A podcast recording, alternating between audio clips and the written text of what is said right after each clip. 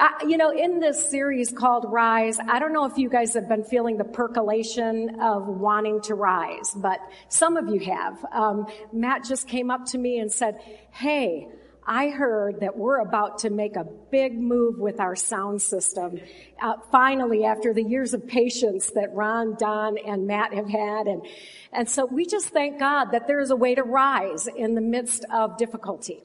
Uh, I think about when I first um, met Scott and realized that the way his life was going was not the same way my life was going. You know, he took all kinds of bodily risks. Like one time he fought over me on a basketball court against a guy from another team, and he hit the cylinder, or what is it called? Cement wall. He was trying so hard to get that ball back in that he hit the cement wall. and I am sure he'd hit a cement wall for me today too. Amen? You guys know he would. And, uh, and I, I say that we need to stay forever young. You know, the scripture when it says to return to your first love, it's about staying forever young. It's about remaining in that place in your face. Sometimes you gotta rise up to do that though, because you've gotten cynical, You've gotten judgmental. You've gotten ugly with people. You've, you've pushed your own agenda and you haven't been a listener, but you've, you know, you've made your own decisions. I've never done that, but I know people that have, right? And so it's, it's a great word, rise. It gives me hope. It gives me hope. I want to rise, friends. I want to keep rising. I remember um, when Scott and I were on vacation one time, and our teenage sons wanted me to go parasailing. And um, I didn't take risks in my body like Scott. Uh, I, you know, I like to sing. I like to talk to people. That was, you know, I did like social risking, but I never did any physical stuff. But I had two teenage sons that I wanted to impress. So I decided to go up in the parasail with them, but I also have motion sickness. So has anybody ever had motion sickness? Yeah, and if you're prone to it, you're gonna get it when you're parasailing. Okay, and so when the banana boat guy picked me up and we went out on the water, he basically said, now, if you feel nauseous, just look at the horizon. Focus on the horizon. And I said, okay, you know, and he said, yeah, and next time you come, if you're gonna parasail, you should eat bananas. And I said, why? He said, because they taste the same way coming out as they do going in. So this guy gave me all kinds of great advice, right? Like when you're going to go on a roller coaster, maybe eat bananas first. That might be better. But what I know is that this metaphor of focusing on the horizon can keep you when you feel sick to your stomach. There's a lot that could make us sick right now in the world. There's a whole lot of things that would put us in a position where we just might feel heartsick or or just stomach sick or, you know, what is going on in the world? Why are we unable to love one another well in times when it actually should be that the church is rising? Right? That we're actually getting a different perspective and we're able to take a look at the horizon. Job said it this way, God laid out the horizon on the surface of the waters at the boundary between light and darkness. And I love this language here because what it tells me is there's a boundary between light and darkness. That there actually is a way that God is saying, okay, sometimes you're going to see the light and you're going to see the darkness. The only way you're going to make it is to focus on the horizon and remember who made it. Center yourself. You know, when you're getting nauseous and you want to respond by vomiting on someone, right? Verbally. There is a way to center yourself, right? There's a system in the brain called the reticular activation system.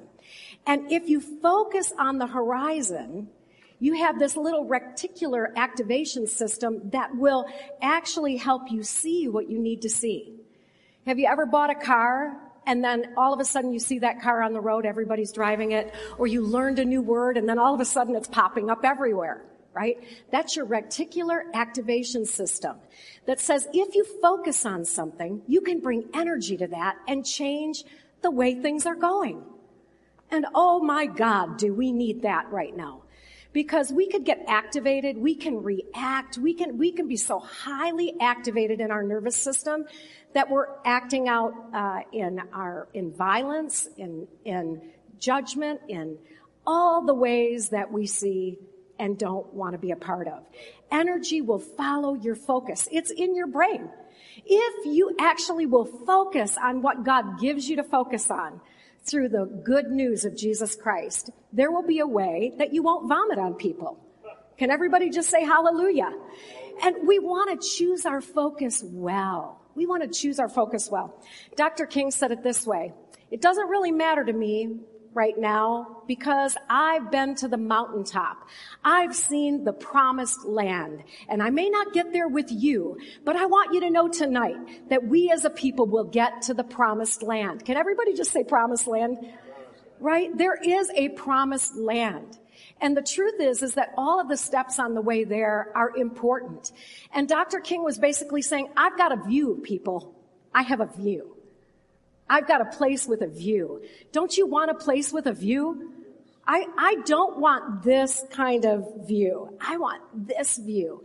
I want to be able to have a view that I'm rising and I'm meeting the day. Amen? Just before, um, or just after Dr. King said this, he was assassinated. And prior to this, he wrote this letter from the Birmingham jail. I don't know if you guys have been paying attention to the letter from the Birmingham jail, but anybody at Crossroads knows that I read it every year on uh, Dr. Martin Luther King Day because my dad gave me his original copy. And here's an interesting um, paragraph. Far from being disturbed by the presence of the church, the power structure of the average community is consoled by the church's often vocal sanction of things as they are. But the judgment of God is upon the church as never before. It's today's, if today's church does not recapture the sacrificial spirit of the early church, it will lose its authenticity, forfeit the loyalty of millions, and be dismissed as an irrelevant social club with no meaning for the 20th century. Every day I meet young people who are disappointed, who, whose, those, whose disappointment with the church has turned into outright disgust. May it not be so with us, my friends. If we actually have a way to center ourselves and see the good news as our horizon, right?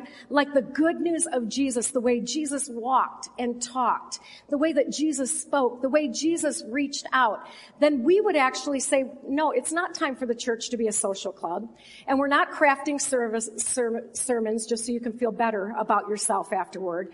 We're actually crafting messages of good news that read, reach us, you know, send us to the distant horizon. And then there are close horizons, right? Uh, David Whyte says it this way. He says, start close up. Take the first step, not the second or the third. Start close up. Like, we can't get there if we don't take one step here. And what is your immediate horizon to be like Christ? What is our immediate horizon to rise? What is it that God's inviting us to do? I can't speak for you. I don't know. But I know that there is like an ultimate horizon that Luke says that day of the Lord, for as the lightning flashes from horizon to horizon and lights up the sky, so the son of man will be in his day. And I think about that. I, I, I don't know if you guys are scared of lightning, but we should have a good, healthy fear of it right? There should be things in us that we would say, that is bigger than me and I need God. Uh, has your house ever been hit by lightning? No, ours has. We weren't in town, thanks be to God, but the house got hit with lightning and, and plates blew off and all of the, all of our, uh, all of our, you know, it, it was one of those days I said, oh, that must be what the scripture talks about the prince and the power of the air. Right? Like, I know the devil hates me because I'm always going in the opposite direction of him as often as I can.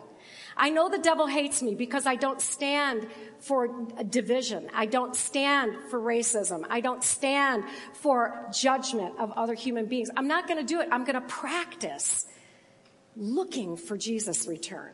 That's what I'm looking for in the horizon. You know, and, and by the way, somebody asked Scott yesterday in the hardware store, what does your church teach about the rapture?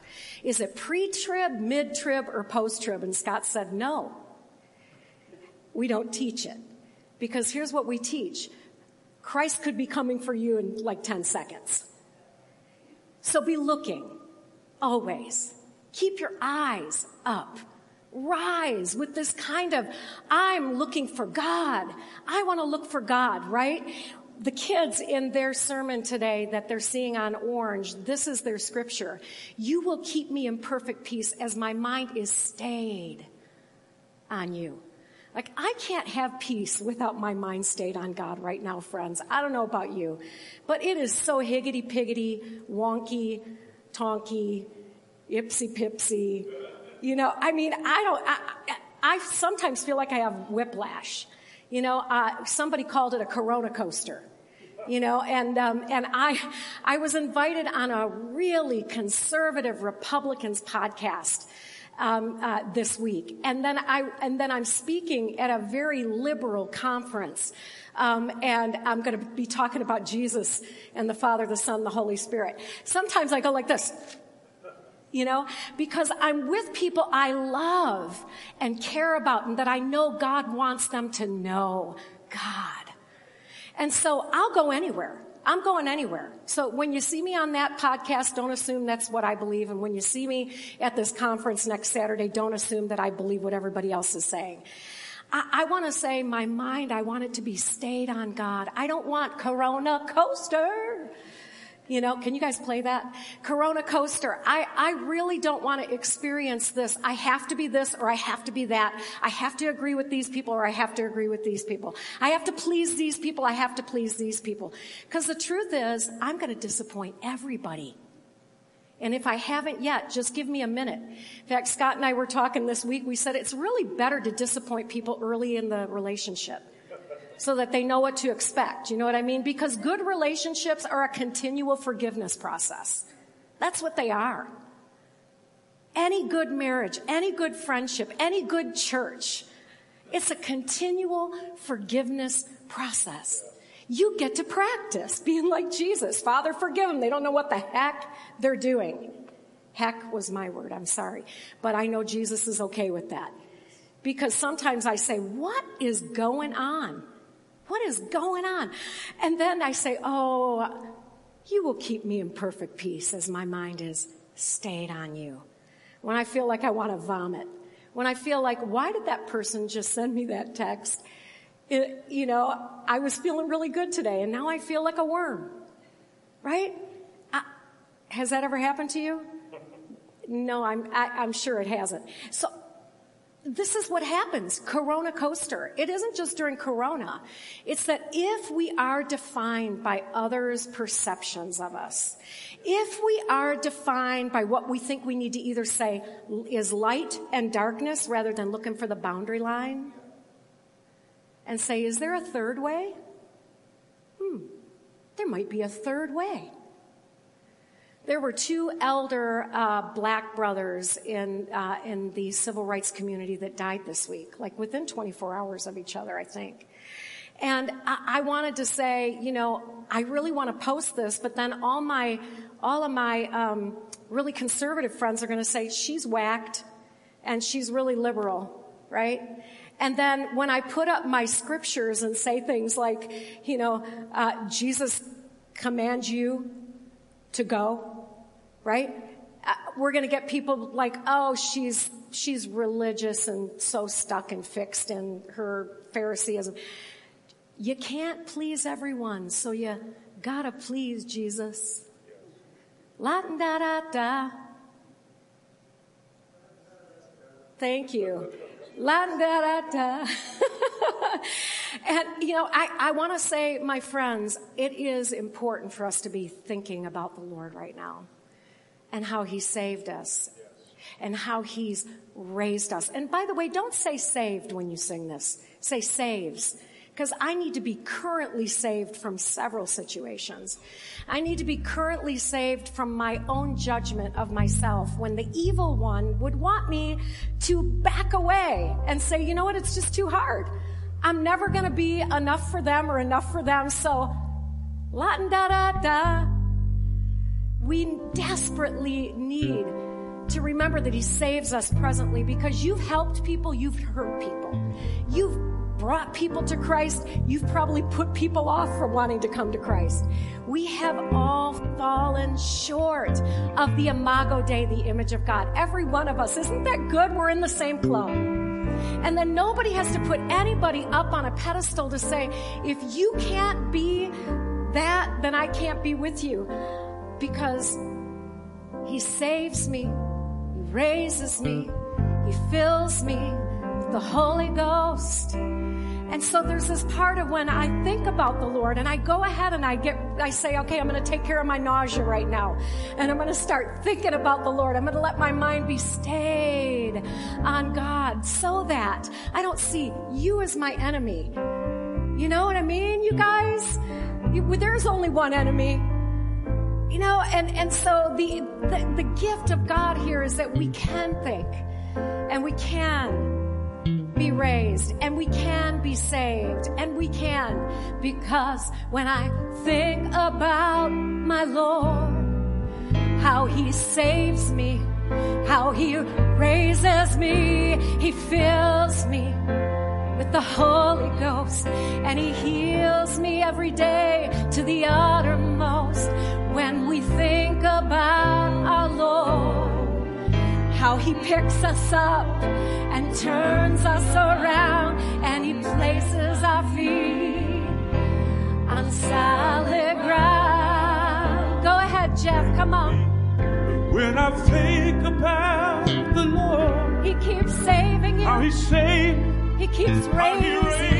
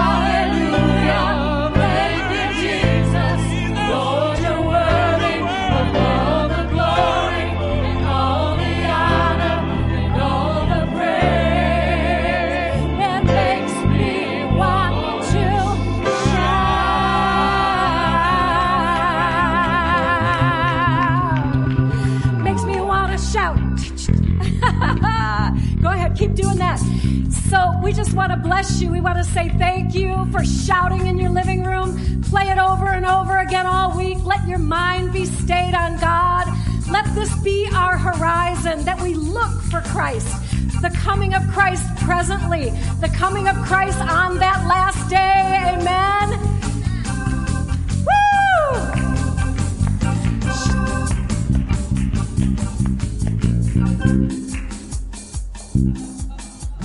I think of his goodness and what he's done for me.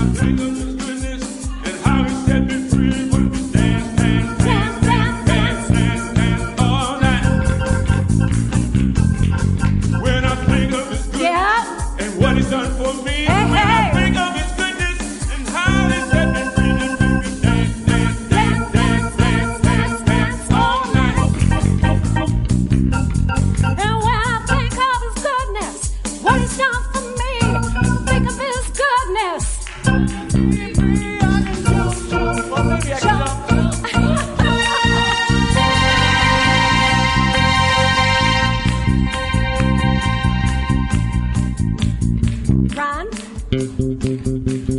When I think of his goodness Uh-huh. and how he set me free, Yeah. when I think of his goodness,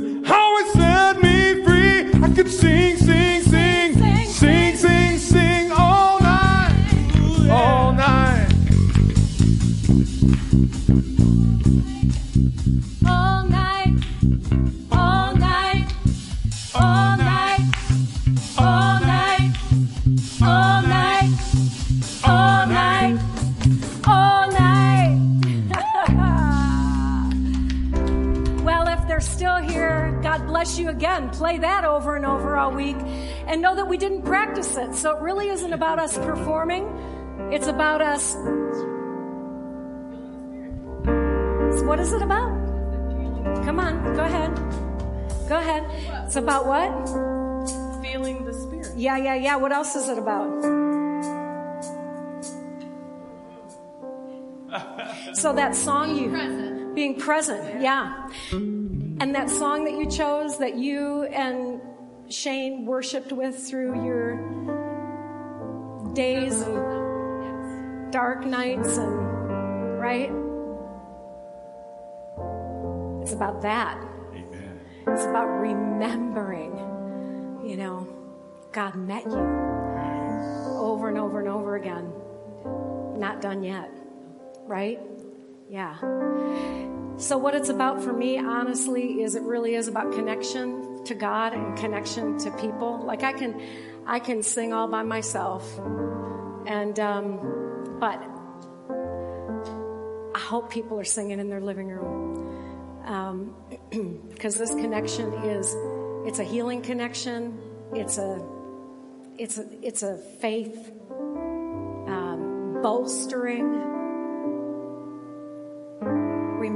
remembering that we are not um, we are not backing down. You know we are rising up. This is this is time if ever the church needed to rise. And don't you think it's interesting that dr king taught i mean that was in the letter to the birmingham jail. It's like oh that's right now too. I actually meant to say that in the sermon but people have to figure it out. It's like oh my gosh that was 56 years ago that he wrote that and it is right now it's like god is saying to the church rise up it is time to rise up and be that light in a dark place. Be that light. And I, you know, um, with um, the last elder statesman, uh, which, yeah, that just died Friday, he, um, you know, he was part of the Freedom Riders. And, um, you know, how do you rise up nonviolently when people are spitting in your face and beating you with rubber hoses? if you don't have vision for something bigger that like and and we think about that um, i don't know if you know that but president obama basically said that he he um, his life in public service was because of him you know because he made a way for him and i think about um, i think about the the people in my life that have made a way for me and you guys get your own people in your head right now, people that have made a way for you. And you just want to hold them right here and say, So, how do I rise like that? You know, um, you know, the people you respect the most in your life are the people that kept rising and kept saying, This is what it's about. You know, it is about It is about you living your divine purpose. It's about you living, uh, you living according to your uh, your uh, sealed orders from God. That you have a spiritual DNA. That you will not be satisfied unless you're living that out. And don't stop living that out. People think retirement backing out will help them. It is not going to help. We got to stay in the fray.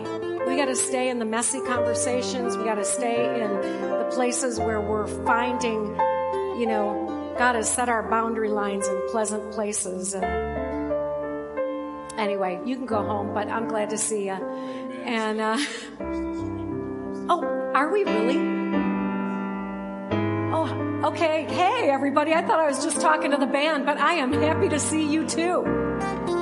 And maybe you all needed to hear that. You know, maybe, maybe. So may it be as God intended. And, uh, and may, may Christ be exalted in your life. May the presence of Christ empower you to be the person God made for this hour in history, that you would rise to the occasion and be God's person in this moment. Don't back down. Amen. Have a great week.